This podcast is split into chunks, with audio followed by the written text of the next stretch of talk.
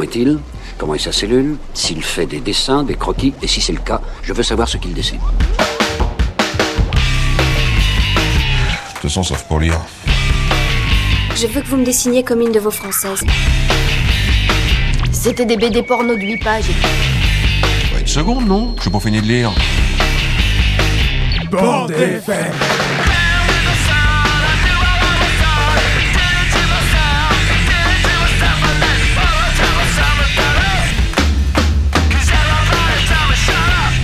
Voulez que je vous dise? Un jour, j'ai vu un dessin comme celui-ci. Dans un musée. Oh, c'est intéressant à savoir, ça. Moi, j'aime beaucoup lire aussi. À mon avis, c'est extra pour occuper les week-ends. Nous sommes actuellement au festival de BD Quai des Bulles à Saint-Malo, mais je ne le dirai pas à chaque fois. Quel est votre coup de cœur de l'année? Euh, moi, c'est Tintin, euh, le dernier Tintin, du coup, celui qui est paru en 77. Voilà. Tintin chez les Grecs. Ça n'existe pas. Euh, si, si, ça existe. C'est l'Alphard, le dernier qui est pas fini. Non. Si. Non. Si. Eh ben non. Bonjour et bienvenue dans la Bande FM, l'émission qui parle de bande dessinée sur Timbre FM. Nous sommes ravis de vous retrouver pour une nouvelle émission un peu spéciale. Comme vous avez pu le constater, nous étions une belle bande de BD à Saint-Malo. En effet, aujourd'hui, on vous propose une émission dédiée à Quai des Bulles 2019. Avant de commencer, on voulait tout particulièrement remercier Florian et Alexia de l'équipe de Quai des Bulles pour nous avoir permis de rencontrer tous ces auteurs. Et oui, on a rencontré du beau monde lors de cette dernière édition et on voulait bien entendu vous partager tous nos échanges. En route pour la première partie de cette émission spéciale Quai des Bulles. Aujourd'hui, autour de la table, on retrouve François. Salut François, tu nous as concocté quoi pour cette spéciale Quai des Bulles? Bonjour à tous. J'ai rencontré Inès Leroux et Pierre Van Hove qui ont enquêté sur les algues vertes, une histoire interdite. On enchaîne avec la petite nouvelle Marlène. On va devoir lui trouver un autre surnom car elle n'est plus si nouvelle que ça au final. Salut Marlène. Salut tout le monde. Alors euh, nous, euh, avec quelques compères, Jacques, Vincent et Hélène, nous n'avions pas le privilège d'avoir les petits passes pour euh, rencontrer et interviewer les, auteurs. Donc on s'est contenté de se balader dans le festival et on en a profité pour poser quelques questions, euh, comme vous avez pu entendre en, début d'émission, aux festivaliers. Et donc euh, ces petits micro-trottoirs vont ponctuer toute l'émission.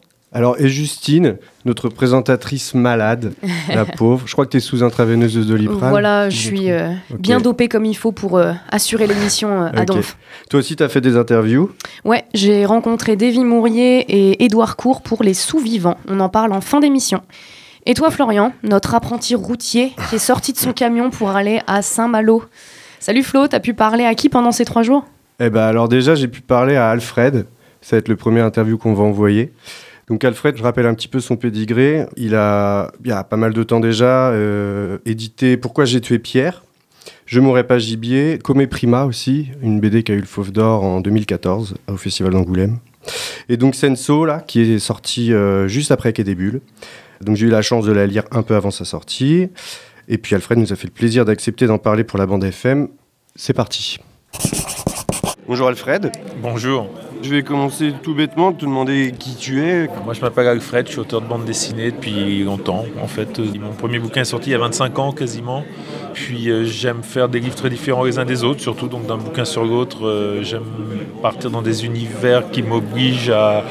Enfin, qui me confrontent en tout cas des, des choses que je connais pas. Donc je vais autant faire des, albums pour les enfants. Puis le coup d'après, ça va être un bouquin beaucoup plus intimiste, euh, comme euh, Pourquoi j'ai tué Pierre. Et puis le coup d'après, je reviens et je fais Octave pour les gamins. Puis le coup d'après, je fais euh, euh, Comme les Prima. Et puis le coup d'après, je fais Je pas gibier. Voilà, des récits d'aventure, des récits euh, de, genre. J'aime bien partir dans tout un tas de, directions.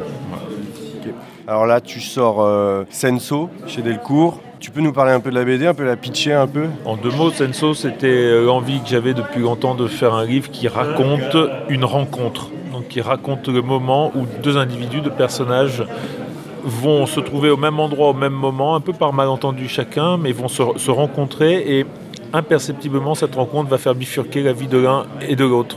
On en fait tous des rencontres comme ça ou dans une vie, à un moment, voilà, c'est pas forcément toujours spectaculaire, c'est juste qu'un quelque chose nous emmène dans une direction à laquelle on n'avait pas pensé dix minutes avant de rencontrer cette personne. En tout cas, moi, c'est quelque chose euh, auquel je me rends très disponible dans ma vie. Je suis à l'affût presque des, des accidents euh, ou des imprévus. Et du coup, euh, j'avais envie de ça. Alors la rencontre, elle est plutôt d'ordre amoureuse, euh, mais, euh, ça, me tentait depuis un moment. Ok, tu parlais d'imprévu. Un des ressorts au début de la BD, c'est justement ça. C'est un personnage qui réserve une chambre d'hôtel. Il arrive à l'hôtel et il n'y a pas de chambre d'hôtel. Voilà. L'idée l'idée de départ était celle-ci, de jouer sur les accidents et les imprévus. Donc effectivement, Germano, il y a une grève des trains, donc il a raté sa correspondance, donc il a raté son train, donc il arrive bien plus tard que prévu, il arrive à l'hôtel, la chambre qu'il pense avoir réservée n'est pas réservée, il s'est trompé de jour, donc il y a tout un tas de situations qui font que il se retrouve dans un espèce de, moment un peu de no man's land de, vie là, et, et c'est ce, c'est cette brèche qui s'ouvre là qui va donner euh, une possibilité à vivre un truc inattendu, un truc imprévu. En gros, si tout s'était passé comme prévu et qu'il était arrivé et qu'il y avait eu sa chambre là, il se serait contenté d'aller dans sa chambre, de regarder la télé en attendant son rendez-vous du lendemain. Là, comme il n'y a plus ça, bah, il va errer dans ce grand hôtel italien euh, entouré d'un grand parc. Et c'est cet euh, imprévu et, l'errance qui va en, en découler qui vont lui proposer ce moment de vie inattendu. C'est vrai que dans la vie de tous les jours, c'est quelque chose qui peut vraiment être pris positivement quand on a des moments un peu de. Il n'y a plus rien de prévu justement et on est pendant un temps comme ça, un endroit. Et ça va vachement avec le train, ça je trouve, entre deux attentes de train, etc. Oui, c'est très juste. ouais, Le train propose ça. Bah, c'est un truc que la vie propose euh, tout le temps et puis auquel euh, des gens n'ont pas envie d'être euh, disponibles parce que ne pas savoir ce qui va se passer les terrifie. Moi, c'est euh, quelque chose euh, que je recherche. Même dans ma manière de construire mes livres, euh, je n'écris pas de scénario à l'avance et je les suis à mesure. Je suis récit à mesure qu'il euh, qu'il se crée, même, enfin que, que je, que je vis. Et du coup, je suis très attentif à tous les accidents qui vont orienter l'histoire, qui vont euh, rediriger les personnages. Donc, c'est quelque chose que, que j'aime. C'est aussi pour ça que j'aime partir en voyage souvent, euh, sans trop savoir exactement où je vais aller ni comment, parce que je sais que bah, ça sera le voyage euh, sera presque plus important que la destination. quoi. Ouais, Enfin, oui, c'est ça. Il y a quelque chose qui m'a marqué sur Germano en particulier, le personnage principal, c'est, euh, on dirait, au-delà de qu'il est perdu à ce moment-là, qu'il n'a pas d'acquis dans sa vie, qu'il n'y a pas de... On dirait un peu ce genre de personnes des fois qu'on peut croiser, qui ont 40 euh, ou 30 ans et qui n'ont pas de permis, pas vraiment de maison, qui errent un peu comme ça. C'est comme ça que tu l'as pensé aussi? Alors, en l'occurrence, là, il est un peu plus âgé, on va dire, qu'il est plus, dans la tranche 45-50 ans, euh, Germano, mais c'est effectivement un personnage qui est un peu à l'arrêt ou à la dérive. Euh, Il a quelque chose comme ça. De fait, il bosse plus trop parce que sa boîte s'est un peu cassé la gueule, mais il est pas reparti sur autre chose. Il sait plus vraiment s'il est avec sa femme ou pas, parce que ça fait un an qu'ils sont plus ensemble, mais ils se sont pas vraiment dit. Enfin, voilà, c'est quelqu'un qui, se laisse beaucoup porter par ce qui se passe aussi, et du coup qui se laisse beaucoup dériver par les événements euh, de la vie. Et au le moment où il rencontrera donc Elena, le personnage féminin du, récit, euh, elle est, pour d'autres raisons, elle avait- et avec un autre caractère, donc d'une autre manière, mais elle est elle aussi un peu à la dérive. Et deux, voilà, ce sont deux personnages comme ça qui sont en train de pas de couler, pas de sombrer, mais en tout cas de dériver, ouais, et, et qui vont se, se trouver, s'accrocher l'un à l'autre, justement le temps d'une nuit, le temps de la nuit euh, de leur rencontre. Et euh, ça, par contre, c'était également une, une intention euh, de départ, que les personnages soient dans- à ce moment-là de leur vie, ce qui peut encore une fois, ce qui arrive à tout le monde, d'avoir des périodes dans lesquelles tu sais plus trop, le, le sol est un peu meuble, et tu sais plus forcément euh, où, où poser tes pieds, quoi. Encore une fois, c'est une situation négative, mais aussi c'est très positif parce que c'est plein de promesses, c'est des moments pleins de promesses. Euh, Il y a un truc qui m'a choqué aussi, enfin qui m'a choqué, qui m'a marqué dans la BD. Si on fait bien le bilan, entre tous les personnages masculins en particulier, c'est tous des hommes qui ont divorcé ou qui vont divorcer ou qui se remarient ou qui, qui ont des problématiques très fortes quand même. Voilà, j'ai remarqué ça. Alors, en, en- en l'occurrence, même, euh, même le personnage féminin, euh, bah, là, c'est- il y a presque dire, des ressorts de théâtre. Euh, Ce qui m'amuse, c'est euh, c'est de mettre ensemble des personnages qui, autour d'une, euh, plus ou moins d'une même thématique, on va dire. Donc, le livre, de manière très large, il parle un peu comme ça de l'amour, de la rencontre et, et du, du désir. Il s'avère que tout se passe le temps d'une nuit, pendant une fête de mariage, avec euh, des personnages qui ont des opinions et des positions très différentes sur la question, sur l'amour et sur là où ils en sont de leur vie. Donc ce qui est amusant, c'est de jouer avec euh, euh, toutes ces différences sur un même sujet, en mettant ensemble des personnages qui a priori n'ont pas grand-chose justement à, voir et à se dire. Et bon, moi en tout cas, ce qui m'intéresse, c'est plutôt de jouer sur ce qui déconne, sur ce qui marche plus trop. Donc peut-être qu'il va y avoir un constat un peu pessimiste, on va dire, d'ensemble au départ, mais l'idée est de jouer avec ça pour en faire quand même comédie aussi. Euh, Il y a un personnage très important, le petit garçon, J'ai trouvé euh, touchant parce que on- déjà on l'entend pas, enfin on l'entend pas, on le lit pas, il parle pas. J'ai vu un, un interview que tu avais fait en interne pour Delcourt où tu disais que c'était peut-être un peu toi ce petit garçon, ouais, complètement. Oui, c'est un petit garçon qui a 6-7 ans et graphiquement c'est moi. Et même euh, de tempérament, euh, j'étais un petit gars euh, comme ça extrêmement euh, sauvage. Euh, et je passais énormément de temps quand j'étais gosse, que ce soit en Italie ou parce que du coup j'ai passé une partie de mon enfance à faire des allers-retours entre la France et l'Italie, à, me- j'allais dire à me, à me cacher ou à m'inventer des histoires dans les parcs. Et très naturellement, sans savoir forcément pourquoi au départ, mais ce- la présence de ce petit personnage-là dans lequel je puisse euh, à la fois me projeter, en même temps je me projette dans tous les personnages, mais en tout cas la, la présence de ce petit garçon euh, mu- muet mais, mais spectateur de tout ce qui se passe euh, s'est imposée. Et très naturellement, euh, je, je me suis pris comme modèle parce que j'arrivais pas à l'envisager autrement, ce petit gars-là. le quoi. témoin aussi, hein, C'est le témoin un peu de ce qui est en train de se passer, le spectateur, le témoin. Il assiste un peu à tout, il permet à Germano de prendre conscience de certaines choses, il fait le lien entre certains personnages. Voilà, il est là, on n'y prête pas forcément attention et en même temps il a un rôle euh, pivot. Pour finir, une question euh, globale. On, on voit un taureau, une, une superbe scène. Enfin, moi, j'ai trouvé ça très intéressant. On le voit deux fois, si je ne me trompe pas. On voit des oiseaux au tout début aussi. Il y a le lac, il y a le jardin, évidemment, qui englobe, on va dire, l'histoire est englobée par la nature. Quoi. Au final, on dirait même cet hôtel, il est comme perdu au milieu de la nature, comme ça. C'est quelque chose qui, toi, euh, au quotidien, te parle, la nature, l'écologie, l'environnement, tout ça? Sans parler qu'il y avait un message dans ta BD, mais je veux dire... non, euh, parce que non parce qu'il y en a il y en a pas mais en revanche ah ouais il serait difficile aujourd'hui de pour enfin en tout cas je, malheureusement trop de gens encore euh, ne se sentent pas concernés euh, pas mais je trouve qu'il est très difficile dans le monde dans lequel on est pour peu qu'on ait un peu envie d'y faire attention euh, sans se tenir forcément au courant de tout mais de ne pas être sensibilisé à ça. Donc ouais évidemment moi j'habite en ville euh, j'ai la chance d'avoir un petit jardin, mais j'habite, euh, j'habite en ville, donc je suis malheureusement pas entouré de nature et de verdure. Mais chaque fois que je peux euh, m'échapper, je le fais. Et chaque fois que je le fais, c'est pour aller soit au bord de la mer, dans un endroit où il y a personne, soit en pleine forêt, dans un endroit où il y a personne. Et voilà, si on veut étendre un peu après la discussion, il y a pas mal d'animaux. Effectivement, la nature est très présente parce que euh, depuis l'enfance, euh, les jardins et les parcs me fascinent et que c'est les endroits dans lesquels je vais me ressourcer. Alors souvent euh, tôt le matin pour qu'il y ait moins de gens euh, quand je suis en ville, mais j'ai vécu en Italie en partie et c'était les endroits dans lesquels j'allais tous les jours quasiment marcher, que ce soit avec ma fille qui venait de naître ou que ce soit moi tout seul. Quand j'ai besoin de chercher des idées, quand je sais plus forcément où j'en suis, c'est dans des parcs et je vais me cacher dans les... Enfin, je le fais plus comme ça, mais je vais me perdre, on va dire, dans les, dans les buissons et dans la végétation.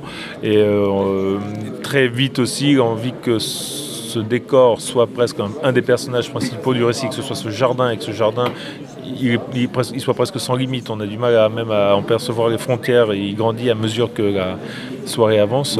Euh, ça s'est imposé. Je voulais dessiner des jardins, je voulais dessiner la nature, je voulais dessiner des animaux, je voulais dessiner, euh, je voulais que ce soit un élément omniprésent. quoi. bah, super, on va finir là-dessus. Je te remercie pour euh, cette interview. Merci à vous. Merci beaucoup. Merci à vous les amis. Bonne journée. Merci toi aussi. Je rappelle les références de cette BD. Donc c'est une BD d'Alfred, elle s'appelle Senso. Elle vient de sortir en octobre 2019. Elle est éditée chez Delcourt dans la collection Mirage. Merci Flo. Vous êtes toujours dans l'émission La Bande FM spéciale Quai des Bulles sur Timbre FM. On revient en France direction la Bretagne avec François pour un sujet plus que d'actualité. Et oui, vous avez sans doute entendu parler des algues vertes, mais connaissez-vous vraiment la problématique? Je vous propose d'écouter tout de suite Inès Léraud, journaliste et documentariste, qui a enquêté sur les algues vertes en Bretagne. C'est parti Nous sommes en compagnie euh, d'Inès Léraud, qui a fait l'enquête sur les algues vertes euh, et collaboré avec Pierre Van Hove euh, dans Les algues vertes, l'histoire interdite, euh, publié par la revue dessinée chez Delcourt. Bonjour Inès. Bonjour. Est-ce que tu peux te présenter pour nos auditeurs voilà, qui te connaissent peut-être pas? Oui, alors euh, bah, je m'appelle Inès Léraud, j'ai 38 ans, je suis journaliste d'enquête indépendante et documentariste de formation. En fait, j'ai fait des études de cinéma. Tu peux nous faire un petit pitch sur l'enquête euh, Les algues vertes euh, pour euh, que nos auditeurs sachent un peu de quoi il est sujet dans, dans cette enquête? En fait, je, je suis partie d'un problème sanitaire un peu dissimulé en Bretagne. C'est le problème causé par les marées vertes. Les algues vertes ont toujours existé euh, dans la mer en Bretagne, mais euh, depuis les années 70, elles prolifèrent au point de, bah, s'échouer sur euh, les côtes en créant de véritables marées vertes. Et ces marées vertes, en putréfiant, elles produisent un gaz ultra toxique qui s'appelle l'hydrogène sulfuré, qui peut tuer en quelques minutes à une certaine dose. Et apparemment, ces marées vertes ont déjà tué plusieurs personnes, des êtres humains et puis des animaux. Et, euh, et ça, c'est pas du tout reconnu par les autorités bretonnes. Et donc j'ai commencé par euh, étudier ce scandale sanitaire et ensuite je suis remontée jusqu'à la source des marées vertes, d'où venait la prolifération des algues vertes. Et en fait, ça vient principalement de- des activités agricoles, de l'agriculture intensive, de la surproduction d'animaux et donc de lisier, le lisier qui est pendu sur les champs, et aussi euh, l'épandage d'engrais pour faire pousser les plantes. Tout ça, en fait, dedans, il y a des nitrates. Et ces nitrates, euh, quand les sols sont lessivés, euh, atterrissent dans les rivières et puis ensuite sur la côte. Et ils font pousser euh, les algues dans la mer comme ils font pousser les plantes sur la terre. Quand est-ce que tu as commencé à t'intéresser au sujet des algues vertes? À, quel moment en fait En fait, euh, je viens m'installer en Bretagne en 2015 pour euh, étudier le, fonctionnement de l'agriculture intensive. Je vais vivre dans un petit village qui s'appelle Melpestivien dans les Côtes d'Armor, au milieu des élevages intensifs. Et là, euh, au bout de quelques mois, il y a un citoyen qui a lui pré-enquêté sur le phénomène des, algues vertes et le phénomène mortifère des algues vertes, qui m'envoie ses documents. Ça m'intéresse. Je passe un coup de fil à la préfecture pour prendre un peu le pouls, euh, voir ce que disent les autorités en Bretagne à ce sujet. Et, euh, la préfecture me dit euh, non, mais il n'y a aucun lien entre les morts et les marées vertes. Enfin, elle n'émet même pas un doute, quoi. Alors que les autorités scientifiques disent le contraire, disent que c'est hautement probable le fait que ces algues vertes tuent, enfin même que c'est que c'est prouvé. Et, la préfecture dit le contraire. Et puis elle me dit que je lui dis ah bah très bien, je peux vous interviewer. Elle me dit non. Je dis mais pourquoi? Et euh, la personne me dit parce que. Et je dis mais comment ça? Il me dit bah, puisque je vous dis qu'il n'y a rien, il n'y a, pas lieu de parler sur le rien. Je dis d'accord, euh, vous faites quoi au sein de la préfecture des Côtes d'Armor Je suis directeur de la communication. Je me suis dit waouh, dis donc, enfin, il y a un vrai malaise quoi pour que le directeur de la communication ait si peu de bons éléments de langage pour euh, masquer le problème. Et ensuite il me dit et je vous préviens si vous citez mon nom en fonction de ce que vous dites, je vous attaquerai en diffamation. Voilà, ça se clôture comme ça le- l'entretien et je me dis bon, euh, c'est bon, il faut que je, que je commence cette enquête. Il t'a tendu une perche là Ouais. Ouais. En fait, euh, effectivement, euh, euh, c'est vraiment la- pas la bonne manière pour parler à un journaliste d'enquête parce que on a tout de suite en- envie de, de se mettre au travail. Tout d'abord euh, pour la radio, sur cette enquête, pour euh, France Culture, Les Pieds sur Terre, c'est bien ça? Ouais. Euh, à cette époque, en effet, je, faisais une série au long cours pour les pieds sur terre sur France Culture qui s'appelle Le Journal Breton. J'ai fait 22 épisodes. Et au sein de cette série, j'ai fait quelques épisodes sur les algues vertes. Puis après, j'ai enchaîné avec euh, France Inter, l'émission Secret d'Info. Et à cette période-là, la revue dessinée m'a contacté en me disant Mais nous, euh, parmi toutes les enquêtes que tu fais en Bretagne, tu pourrais pas en adapter. Ça nous intéresserait que tu en adaptes une, par exemple, en bande dessinée. Ça m'a, enfin, je me suis dit pourquoi pas, super. La revue dessinée m'a présenté Pierre Vanov. D'accord. Et puis voilà, on a démarré un article et puis on a poursuivi à travers un album. Euh, La BD, c'était un média qui, toi, t'intéressait avant aussi? Non, pas du tout. J'en lisais pas, ça m'intéressait pas, j'avais pas pensé en faire. Mais euh, en fait, euh, quand ils m'ont proposé, ça m'a quand même fait un petit déclic, puisque j'avais fait des études de cinéma. Et il y avait quelque chose dans le cinéma qui m'avait pas plu, c'était euh, la nécessité d'avoir des gros moyens techniques pour réaliser un film. Et en fait, euh, tout d'un coup, je me suis dit, ah mais. Et puis en plus, en, radio, je commençais à éprouver un peu, euh, finalement... euh, un petit manque vis-à-vis de choses visuelles, etc. Je me disais, mais en fait, certains de mes sujets sont un peu limités. Et là, je me suis dit, ah, mais génial, ça, pourrait être une bonne occasion de répondre à ces manques que j'éprouve et puis de renouer avec le cinéma. Mais en plus, en n'ayant pas l'encombrement du matériel, etc. Quoi. En ayant juste un papier, un crayon. Cette BD aujourd'hui, est-ce qu'elle a donné une autre dimension à l'enquête Euh, Est-ce que c'est un objet complémentaire ou euh, une finalité de, cette enquête pour toi. En fait, pour moi, c'est. euh, ouais, votre question elle est intéressante parce que c'est un peu des deux, quoi. C'est un peu une finalité et en fait, c'est aussi un peu une esquisse finalement cette BD parce qu'il n'y avait jamais vraiment eu de livre sur les algues vertes, il n'y avait jamais eu de livre journalistique, jamais d'enquête. C'est le premier.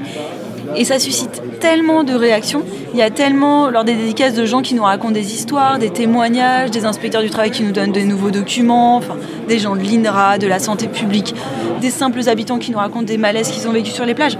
On se dit, mais euh, en fait, euh, il faudrait vraiment continuer cette histoire. C'est une première pierre qui a été posée, mais j'espère que d'autres personnes vont continuer à travailler sur le sujet et pourront piocher des infos dans notre livre, mais aussi, euh, aussi grâce à toute la parole qui se libère avec la parution de ce livre. Quoi. Et en même temps, c'est quand même une finalité ce livre pour moi parce que c'est la première fois que je publie quelque chose de complet. Quoi. D'habitude, en radio, c'est des épisodes de 30 minutes, des articles de presse, c'est, je sais pas, 15 000 signes maximum. Et j'ai toujours une certaine frustration parce qu'on est obligé d'aller tellement à l'essentiel qu'on peut pas faire des liens et mettre en perspective avec d'autres éléments. Alors que là, avec Pierre, on a vraiment pu retracer un demi-siècle d'histoire, euh, depuis les transformations de l'agriculture après-guerre jusqu'à aujourd'hui. Enfin, on a vraiment l'impression d'avoir fait euh, quelque, chose qui a une unité et euh, une complétude. Et en plus, bah effectivement, enfin, ça nous a ouvert des portes au niveau du public qu'on n'avait pas du tout. Cet album, les gens ils peuvent l'obtenir en maison de la presse, dans des tout petits villages des, enfants le lisent, des personnes qui n'ont pas l'habitude de lire euh, avec les images, il y a quelque chose où on peut lire à différents niveaux. Et donc on a un public mais hyper vaste, aussi bien de scientifiques, de médecins, que de collégiens, d'enfants, d'agriculteurs. Bah, c'est vrai qu'on en parlait tout à l'heure, parce que nous, euh, on vit en Bretagne, lit Ouest France. On en a vu en fait des articles sortir sur les algues vertes, mais quand j'ai lu euh, la bande dessinée, je me suis dit mais euh, c'est ça en fait les algues vertes, parce qu'on avait plein d'infos, c'est vraiment éclaté en fait, euh, c'est sur plusieurs années. Et là, vous avez vraiment, toi et Pierre, synthétisé l'enquête et, et c'est hyper intéressant. Souvent, les BD reportages, elles sont très intéressantes, mais assez dures à lire. La revue dessinée, c'est quand même quelque chose d'un peu exigeant. Et celle-ci, on a trouvé qu'elle était, euh, était très accessible en fait. Et on plonge vraiment dedans. En fait, euh, vraiment, euh, on n'a pas arrêté d'essayer. Moi, déjà, à la radio, je travaille déjà pour des émissions qui essaient d'être populaires, quoi. donc très accessibles et tout ça. Et, et, Pierre aussi, il avait une volonté d'être pop et donc très grand public. Mais c'est un sujet tellement exigeant, tellement pointu, tellement technique, scientifique et tout, historique, où il faut être vraiment précis parce qu'il y avait des risques de diffamation, que des fois on avait toujours peur Enfin voilà, on se réunissait, on disait, oh, il y a trop de texte, ah là là, mais est-ce qu'il faut qu'on enlève des infos, est-ce qu'il y en a trop? Et en fait, au tout début, il y a certaines personnes qui nous ont dit, euh, par exemple, un article dans Libération qui a dit que c'était très bien, mais un peu indigeste à certains moments, qu'il fallait s'arrêter, faire des pauses, que c'était difficile. Et c'est bizarre parce que plus le temps passe, moins on entend ça, et plus on entend, mais c'est fou comme c'est clair, c'est fluide, on se laisse prendre. Et oui, et depuis, il y a même des enfants qui ont lu la BD, donc je me suis dit que ça devait pas être si compliqué. Vu que je sais que toi, Inès, tu es assez engagée sur des enjeux de, santé publique, je voulais faire le parallèle avec l'incendie euh, de l'usine Lubrizol euh, à Rouen, surtout sur la manière dont a été gérée la crise. Là, quand on voit comment est gérée la crise des algues vertes, on se dit qu'à Rouen, euh, effectivement, ils disent pas la vérité. Moi, je voudrais avoir ton impression là-dessus. Bah, moi, effectivement, euh, quand j'ai entendu euh, l'affaire de Rouen, j'ai immédiatement fait un parallèle avec le travail qu'on avait fait sur les algues vertes et les différentes déclarations, notamment de la préfecture, qui euh, vraiment sont des opérations de communication pour minimiser la sensation du danger auprès des populations, pour faire comme si ça n'existait pas, comme s'il n'y avait pas de problème. Et en effet, moi, tout de suite, je me suis dit que la préfecture pour qu'une entreprise comme Lubrizol fonctionne, elle doit déposer auprès de la préfecture euh, tous les ingrédients qu'elle utilise. Donc la préfecture connaissait parfaitement ce qui avait brûlé et le cocktail ne pouvait être que plus dangereux. Donc, euh, et la couleur et l'odeur du nuage aussi, c'est un signe de, toxicité. Et je pense qu'il y a eu un danger grave, que les populations étaient exposées à un risque cancérogène et que ça n'a pas été dit. Ça a été dit quand même par euh, certains scientifiques, euh, comme une, personne qui s'appelle Anita Beaumoni, qui a longtemps travaillé avec le lanceur d'alerte de l'amiante, Henri Pézra, qui elle, elle a dit clairement, les, les populations ont subi un danger grave et doivent être suivies à vie j'étais effarée par euh, la similitude des mécanismes en fait entre cette affaire et celle de Lubrizol. Toi aujourd'hui tu travailles sur quoi comme projet euh, Tu as d'autres projets euh, dessinés en association avec un, ou une dessinatrice alors en fait, j'en suis pas là parce que elle a tellement de succès cette bande dessinée que j'ai des invitations jusqu'en août 2020 dans des collèges, des lycées, des universités, des festivals dans des écoles de médecine, dans plein plein de lieux différents, muséums d'histoire naturelle, écoles de journalisme. Et euh, ouais, c'est très stimulant. C'est vraiment. Enfin, c'est pour ça que pour moi, c'est un vrai aboutissement de voir à quel point elle est bien reçue et qu'elle génère du dialogue, des échanges. Et du coup, j'ai pas vraiment de projet euh, à venir. J'ai j'ai plein d'envies de BD, mais euh, j'aimerais bien travailler sur le remembrement notamment. Avant que les gens ne meurent, les derniers Mohicans qui ont connu le remembrement, euh, essayer de faire un- une histoire du remembrement à l'échelle nationale, quoi. Du coup, le média BD, il t'a convaincu parce que c'est grâce à lui aussi là que tu beaucoup de gens en parlent, euh, etc. quoi. Oui, en fait, euh, c'est vrai que j'ai plus envie de faire que de la BD et que en Bretagne. Parce que je pense qu'il y a aussi le public breton qui est extraordinaire. Enfin, j'ai l'impression que ça pourrait se passer nulle part ailleurs en France. Cet intérêt pour ce qui se passe sur son territoire, pour euh, connaître euh, la vérité, la réalité, pour se battre, pour relayer les infos, pour se mobiliser, c'est épatant. Enfin.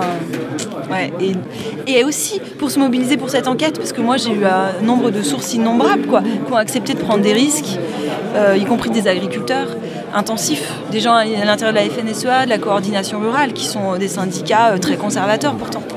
Et donc, à la fois pour construire cette enquête et à la fois pour qu'elle soit relayée, je remercie le public breton. Quoi. J'ai écouté euh, le 24 octobre euh, sur France Inter euh, l'émission La Terre au carré de Mathieu Vidard. Il parlait des sargasses en Guadeloupe et c'est le même type de scandale mais à une échelle bien, bien plus grave en fait. Les sargasses sont des, algues en fait qui prolifèrent aussi. je crois que l'origine même est du fleuve Amazon et de toute la- l'agriculture intensive qui se développe due à la déforestation, etc. Et euh, là-bas, ils ramassent, euh, pareil, ils essayent d'intercepter euh, en amont les, amas d'algues avant qu'ils atterrissent sur les différentes îles, euh, notamment en Guadeloupe. Et c'est pareil, en, pourrissant, elles émettent le même gaz. Je sais pas si tu étais au courant aussi de ce, scandale.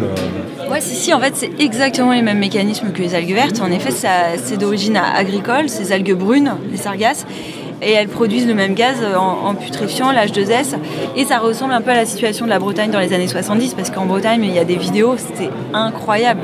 Il y avait 3-4 mètres de hauteur d'algues vertes.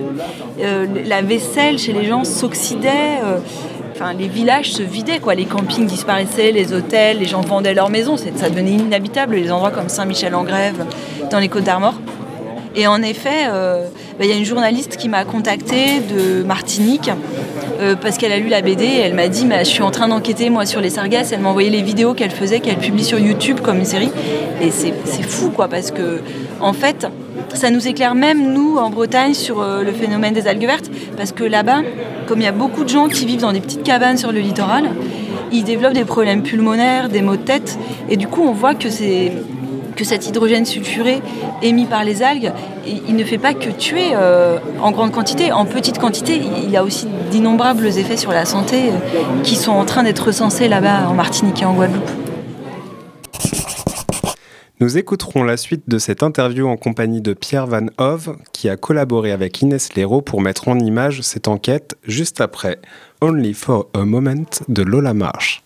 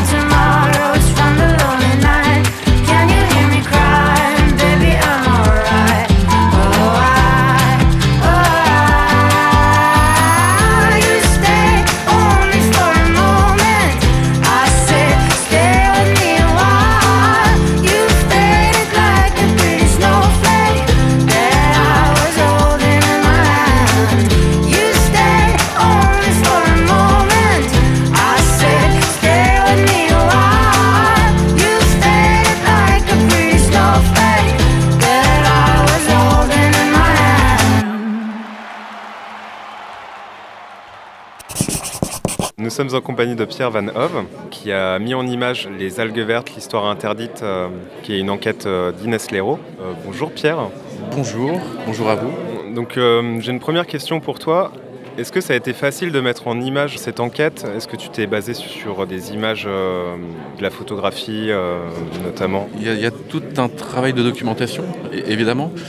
Mais euh, le plus difficile quand on part de zéro, ce qui était mon cas, parce que moi je connaissais pas du tout euh, cette histoire d'algues vertes, de pollution, etc., c'est vraiment de, saisir le sujet dans sa globalité, assez vite, parce qu'au départ, cette histoire, avant d'être un album, était un article qui est paru dans la revue dessinée. Et on a euh, deux mois, deux mois et demi pour sortir un, un premier reportage en bande dessinée. Donc il faut vraiment saisir le sujet très vite et la difficulté est plutôt là. Après, bon, bon, on se documente, effectivement, des photographies, mais ça, ça, je dirais que c'est un, exercice habituel en bande dessinée que de se documenter.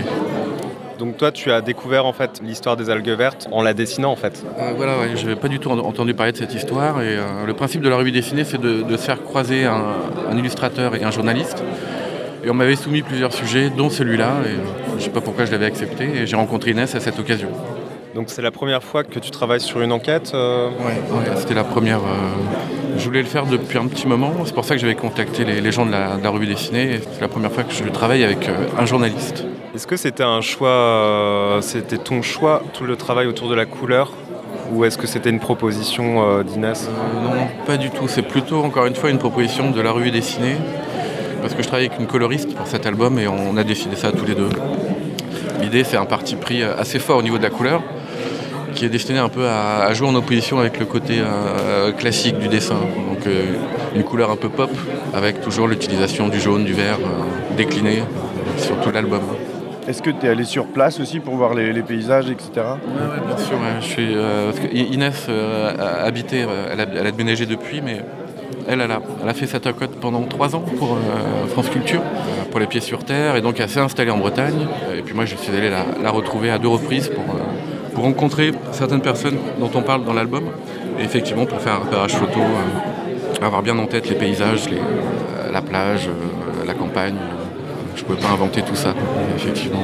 Il n'y a pas eu une construction de scénario aussi? Ah, si, si, si, bien sûr. Il a fallu en fin de compte synthétiser, parce que la problématique des algues vertes, c'est simplement un aspect partiel de son travail de documentaliste. Elle est partie habiter en Bretagne pour un petit peu étudier l'agroalimentaire breton et, euh, ses conséquences sur l'environnement. Et elle parle de, plein de choses, dont les algues vertes. C'est vrai qu'on a choisi les algues, enfin elle a choisi les algues vertes parce que ça permet un peu de, c'est un peu au centre de, de toutes les problématiques.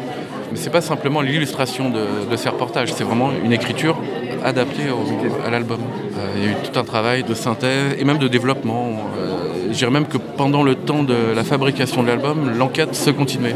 Mais cette fois-ci sous forme de bande dessinée et pas de documentaire radiophonique. D'accord, c'est pas juste une transposition. Quoi. Non, non. Euh, c'est une histoire originale entre guillemets. Est-ce que aujourd'hui, euh, depuis la publication euh, de la bande dessinée, est-ce que ça a été un tremplin en tout cas pour parler de, cette histoire Enfin, j'ai l'impression que l'album marche pas mal et, euh, c'est vrai que l'album a, bien porté le sujet en, termes de visibilité. euh, en Bretagne, ça a très bien marché, les gens sont sensibilisés au sujet. Donc je pense que c'est vraiment un plus. Enfin, le format BD a été un plus quand même pour l'enquête, ça c'est sûr. Pour sa diffusion. Dans les articles, on a des, des points de vue euh, partiels, c'est des, là, tout est rassemblé en, en une synthèse. Donc, Exactement, ouais. c'est ce qui fait toute la puissance de cette bande dessinée, notamment de ouais, tout mettre en image, c'est très, très bien construit, très bien hiérarchisé dans l'en- dans l'enquête. Il faut être clair. Il y a tellement de- tellement d'infos, tellement d'éléments à, à- à présenter qu'il faut que la lecture soit digeste. Et à mon niveau, c'était vraiment le, mon souci premier, c'était de, faire en sorte de dessiner une, enquête en bande dessinée, mais euh, qui, puisse être lue comme n'importe quelle bande dessinée. Parce que souvent, les enquêtes en bande dessinée, c'est un petit peu... Il y a toujours un mécanisme un peu lourd entre une voix off qui nous délivre des informations et une image qui illustre la voix off. Tandis que là, j'ai essayé de, enfin, on a essayé tous les deux de faire une sorte de bande dessinée d'aventure qui pourrait être lue comme telle. Avec des personnages, des actions, toute une théâtralité. On l'a lu tous les deux. On a trouvé de manière générale, c'est vrai qu'elle avait euh, ce côté, euh, tu plonges dedans et tu oublies un peu que c'est une BD reportage en fait, parce qu'effectivement souvent, d'ailleurs dans la revue dessinée, souvent il y a des trucs, c'est super intéressant, mais c'est dur à lire. Voilà, c'est des procédés. euh, qui- Mais parce que c'est difficile aussi d'arriver à. Là, le sujet s'y prêtait bien parce qu'il y a beaucoup de personnages qui interviennent et puis c'est aussi le, le travail d'Inès est, est- est construit comme ça. Elle recueille le- la parole de tout un tas de témoins qui viennent de, tous les horizons, des politiques, des scientifiques, euh, des agriculteurs, des écologistes, et ensuite à, confondre ces points de vue pour raconter cette histoire. Donc, euh, comme il y avait plein de personnages, on ne pouvait pas passer à côté du fait de les faire vivre. C'est vrai que j'ai réécouté euh, justement cette semaine l'émission Les Pieds sur Terre euh, et euh, j'avais pas écouté l'émission avant de lire la, la bande dessinée et, euh, et on retrouve des extraits, etc. ouais. C'est vrai que je me suis pas mal basé sur les, les rushs, toutes les- tous les entretiens qu'elle avait, enregistrés, dont certains n'avaient pas été diffusés. Et j'ai repris euh, des paroles exactes des personnages euh, dans les dialogues de la BD. Thierry Burlot notamment, euh, Pierre Philippe évidemment, et quelques autres. Est-ce que tu travailles sur d'autres projets euh, actuellement? Ouais, ben, je suis en train de terminer le premier tome d'un, album avec encore une fois des journalistes, mais cette fois-ci dans un format un peu différent. Ça va être, être plutôt l'histoire de la vie professionnelle de, de ces deux journalistes d'investigation qui ont eu à traiter pas mal de grosses affaires euh, sur ces euh, 20 dernières années. Et on essaie de, de raconter à la fois leur vie professionnelle, mais par le prisme de leur vie personnelle. Une sorte de plongée dans le, dans le quotidien du journaliste. Peux pas dire qui c'est Ah, si, si, c'est euh, Gérard Davé et Fabrice Lhomme, deux journalistes du Monde. Qui avait sorti une grosse enquête sur. euh, François Hollande, un président ne veut pas dire ça. C'est ça. Inch'Allah récemment. Petite question, euh, est-ce que vous avez reçu des pressions ou euh, Yeah, depuis yeah. la publication euh, Oui, oui, il y a des, il y a des petits. ah, c'est c'est pas, c'est pas bien méchant, mais il y en a quelques-unes, notamment euh, le livre qui était programmé à un fe- le- au festival du, je crois un festival de livres à, à Quintin a été annulé parce que euh, comme les financements de ce festival euh, proviennent du euh, Conseil général, je crois, et qu'on attaque un petit peu le Conseil général, le, le livre a été, euh, a été Ouais. censuré, on peut dire ça comme ça. Et autrement, on a un procès aussi. euh, un, un des personnages de la BD nous attend un procès. Pour diffamation. Voilà. Calomnieuse, je sais pas quoi. Il y en a pas un qui vous dit je vais vous faire un procès justement dans la BD ou. C'est ben, c'est lui.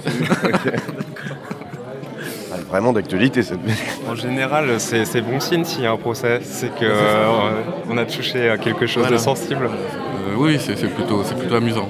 Mais ce qu'il faut savoir, c'est qu'avant de publier cet album, il y a chez Delcourt un avocat, euh, un juriste quoi, qui relit l'album et on a dû euh, supprimer quelques pages, euh, réaménager certains, certains dessins par-ci par-là pour passer le crible de l'avocat. Donc normalement, on n'aura pas beaucoup de. Enfin, c'est Delcourt après qui prend ça en charge de toute façon. C'est lui qui assume. le- Oui, oui. Eh bien, merci euh, Pierre. Bah, merci à vous. Merci. Merci bien. Algues vertes, l'histoire interdite, une enquête d'Inès Léraud, dessinée par Pierre Van Hove, mise en couleur par Mathilda, coédité par Delcourt et la revue dessinée. Si vous voulez en savoir plus, vous pouvez aussi réécouter les podcasts du Journal Breton, saison 1 et 2, 22 épisodes diffusés de 2016 à 2018, Les pieds sur terre sur France Culture, mais aussi Secret d'info, Algues vertes, le grand déni, en 2016 sur France Inter. On est à la file d'attente euh, de- des éditions Futuropolis avec Johan. Bah, bonjour Johan. Du coup, tu, euh, tu fais la queue pour une, une dédicace euh, sur euh, une BD. Tu peux me la présenter et puis me dire pourquoi tu es venu faire ces Donc, euh, dédicaces-là C'est un album qui s'appelle Une maternité rouge de Christian Lax. Et c'est un album que j'ai découvert en bibliothèque et qui m'a bien plu. Donc, euh, comme je savais que l'auteur était présent, j'en ai profité pour la- pour l'acheter, pour, euh, obtenir une dédicace. Ok. C'est quoi l'histoire de Une maternité rouge? Euh, Donc, c'est un Malien qui trouve une œuvre d'art. Et donc, il, il va la présenter au- à un chef euh, spirituel du, du village. Quoi. Et euh, ce, ce chef-là lui conseille de l'emmener donc, à l'abri, de, de l'emmener en France pour, que- pour la confier au musée du Louvre. Parce que, donc, comme on sait qu'au Mali, il y a, bah, c'est, un pays qui est, enfin, qui est- qui est soumis au, terrorisme et euh, qui a beaucoup de, de trafic d'œuvres d'art, tout ça. Et aussi de, de destruction des œuvres d'art anciennes, surtout des, des représentations comme ça. Donc euh, il va, il va faire le voyage vers la France pour essayer d'acheminer cette euh, statue. Et il va le faire donc, avec, euh, avec des clandestins. Donc euh, ça traite de, de sujets d'actualité, euh, ça traite de, de pas mal de sujets, de sujets différents. euh. Ok. Et du coup, tu, euh, euh, la dédicace, tu, tu attends quelque chose de spécial ou juste un échange avec, euh, avec l'auteur peut-être? Ouais, un échange avec l'auteur et puis de- bah, d'avoir un dessin à souvenir aussi. De... Eh bien, merci. Euh, je t'en prie. Bonjour messieurs, est-ce que vous pouvez me dire votre nom et votre âge? Oui, alors Frédéric, euh, 57 ans. Johan, 44. Vous venez souvent au festival? Euh, oui, ça fait 5 ans à peu près que je vais en festival. Moi aussi, c'est devenu une tradition, euh, 5-6 ans. Qu'est-ce qui vous attire Qu'est-ce que vous venez chercher au festival Quai des Bulles Ah, mais Je viens rencontrer les auteurs euh, pour faire connaissance, pour avoir des dédicaces, euh, voilà. Pour voir les nouveautés, rencontrer les petits comme les grands éditeurs, les dédicaces aussi, parce que c'est ma passion. Et donc euh, voilà, c'est le plaisir de venir ici.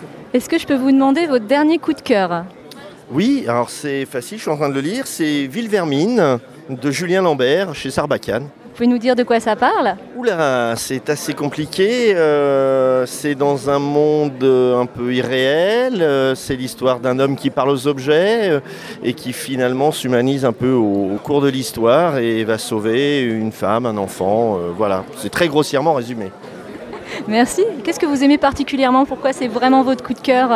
Alors, à la fois l'alliance du graphisme et du, du scénario. Je trouve que les deux vont très bien ensemble. C'est un graphisme assez particulier. euh, voilà, et ce que je recherche aussi dans la bande dessinée actuellement, c'est des dessins qui sortent un peu de l'ordinaire. Et là, c'est vraiment très bien. Merci. Et pour vous? Alors moi, mon dernier coup de cœur, ça a été Dans la tête de Sherlock Holmes, aux éditions Ankama. C'est une histoire de Sherlock Holmes, mais vue de l'intérieur de Sherlock Holmes. C'est-à-dire que on assiste et on regarde le process de réflexion de Sherlock Holmes. C'est une, bande dessinée qui est, euh, très ludique et qui casse les codes de la lecture.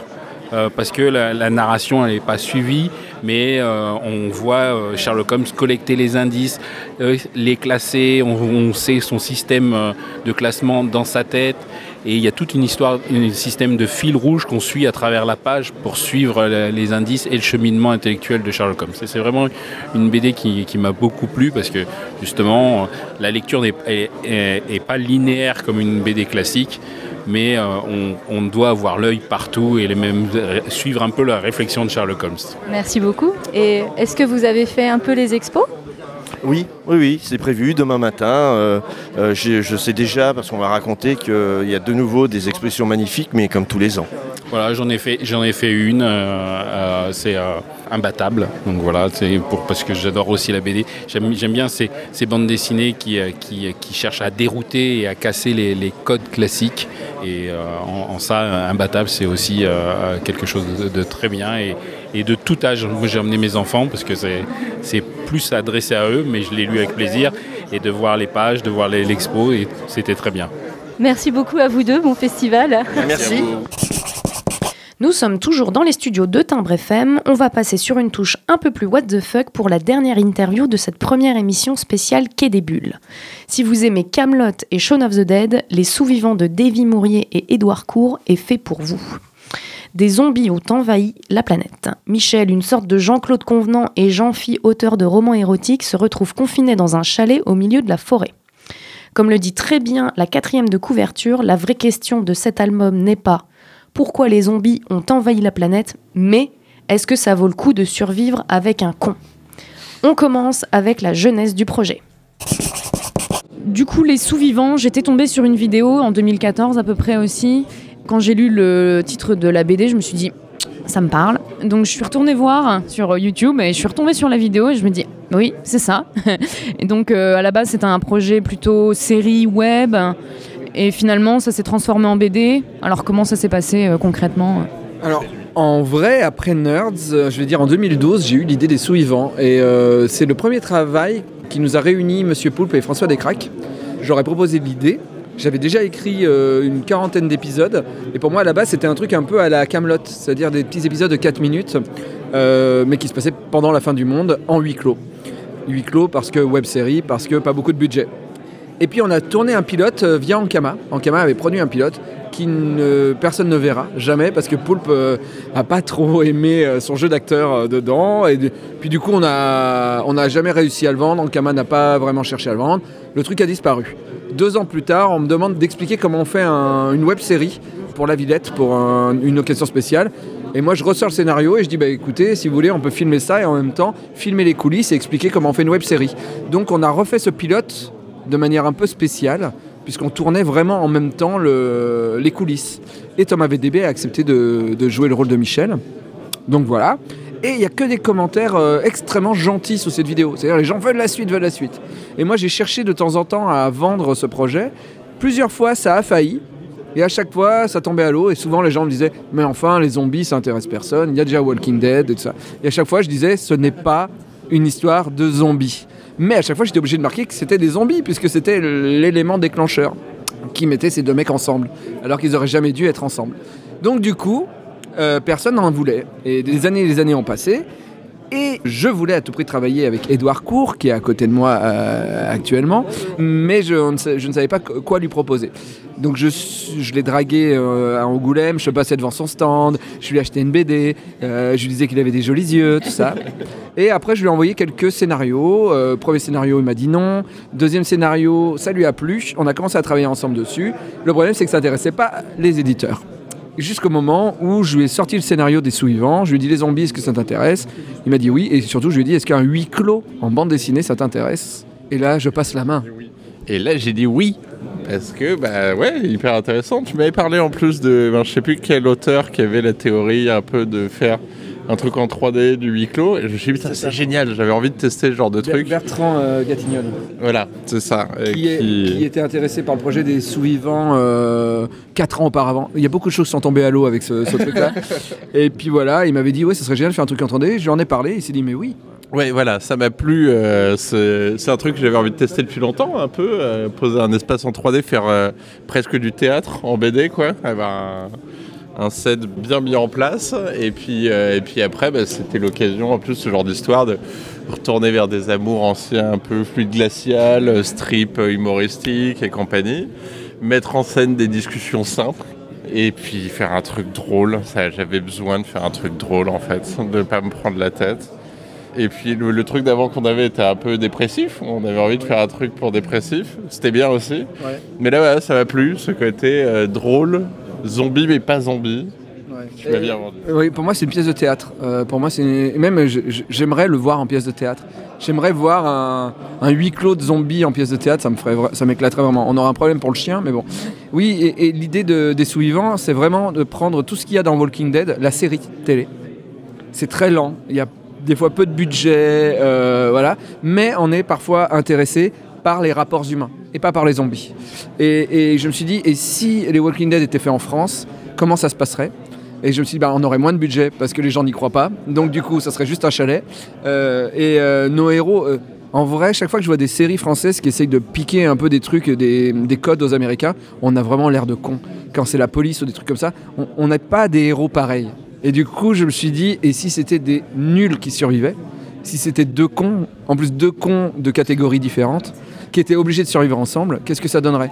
Et ça donnerait des dialogues à la Camelot, ça donnerait des trucs, euh, voilà. Et, quand j'ai créé Michel et Jean-Phi, je me suis éclaté à l'écriture. En fait, c'est vraiment, euh, je m'en vais et je fais les dialogues et ça coule de source. Ces deux cons sont parfaits en fait ensemble. C'est marrant euh, que tu parles de zombies parce que, en fait, moi je me suis dit, mais en fait, cette histoire-là, elle serait sur une île déserte. Finalement, en fait, on, on- on retrouverait un petit peu la, même histoire. Les zombies, c'est cool parce que, enfin, moi j'adore, euh, j'ai adoré Walking Dead. euh, un moment, là, c'est vrai que j'ai un peu, euh, un peu abandonné au bout d'un moment, voilà quoi. La BD, la série, pareil. au- bout de la troisième saison, j'ai arrêté. Mais voilà, je, me suis dit, une île déserte, Jean-Phi, Michel, et au final, ça, ça pourrait être la même chose. Du coup, je rebondis là-dessus pour euh, le côté huis clos. En fait, moi, ce qui m'a vachement marqué, c'est vraiment le, le gaufrier. Comment ça a été euh, amené. Et je me suis dit, est-ce que c'est plus pour justement centrer sur le côté euh, huis clos et on oublie les zombies? Je pense que c'était ce que vous vouliez faire et vraiment accentuer sur les personnages et leurs relations. Alors j'ai une réponse là-dessus, effectivement, pour le coup. Pour moi, le mot-clé, c'était l'ennui. Et le- la répétition, le côté long. Et puis des discussions simples. Et donc la plupart du temps, euh, vraiment, bah, décor 3D et pas sexy. Surtout, il fallait jamais, jamais essayer de faire que le décor soit stylé, expressionniste, etc.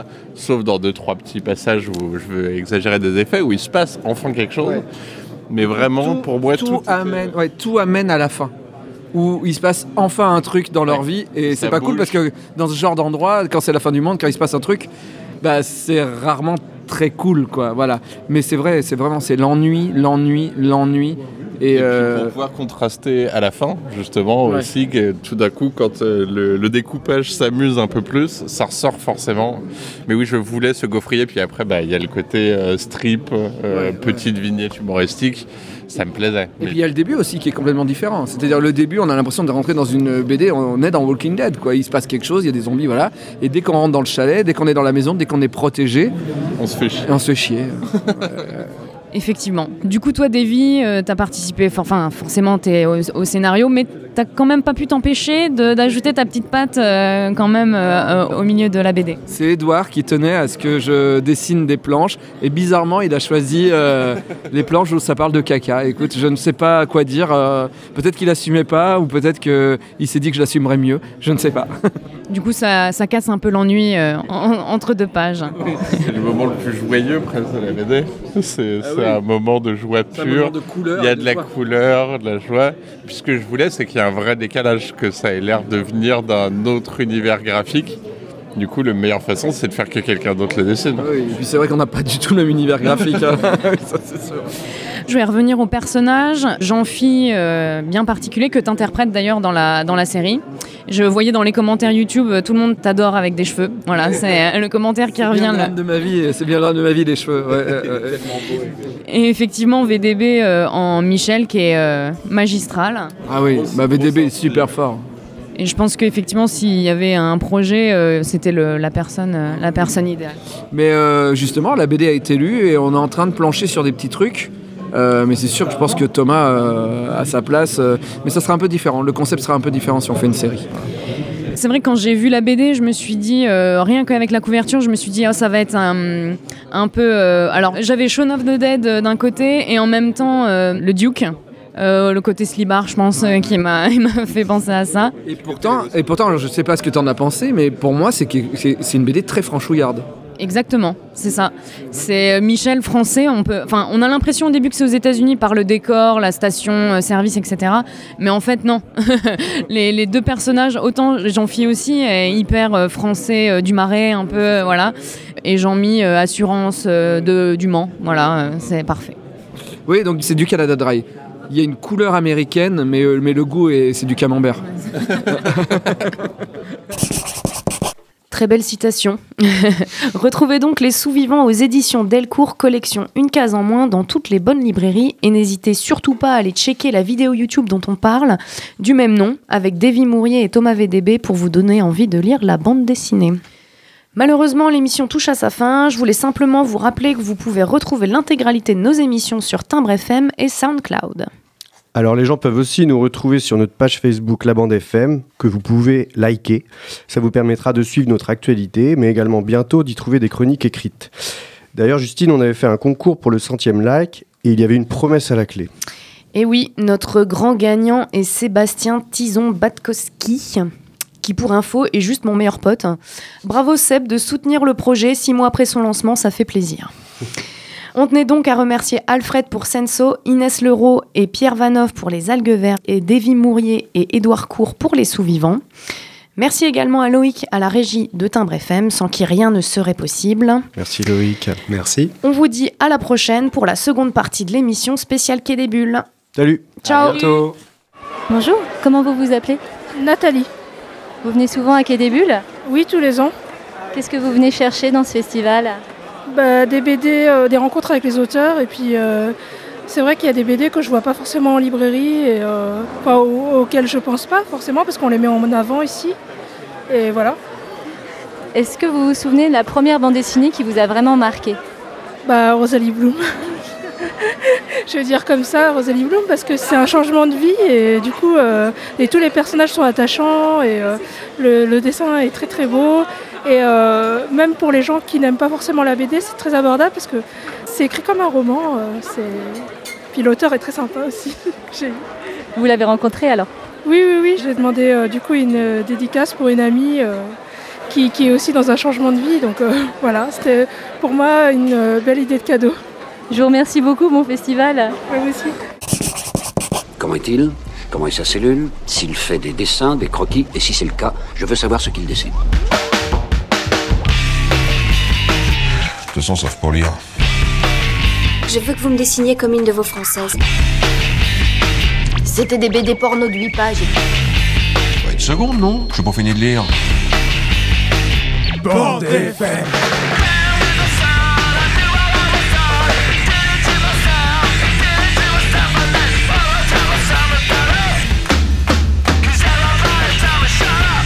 Vous voulez que je vous dise?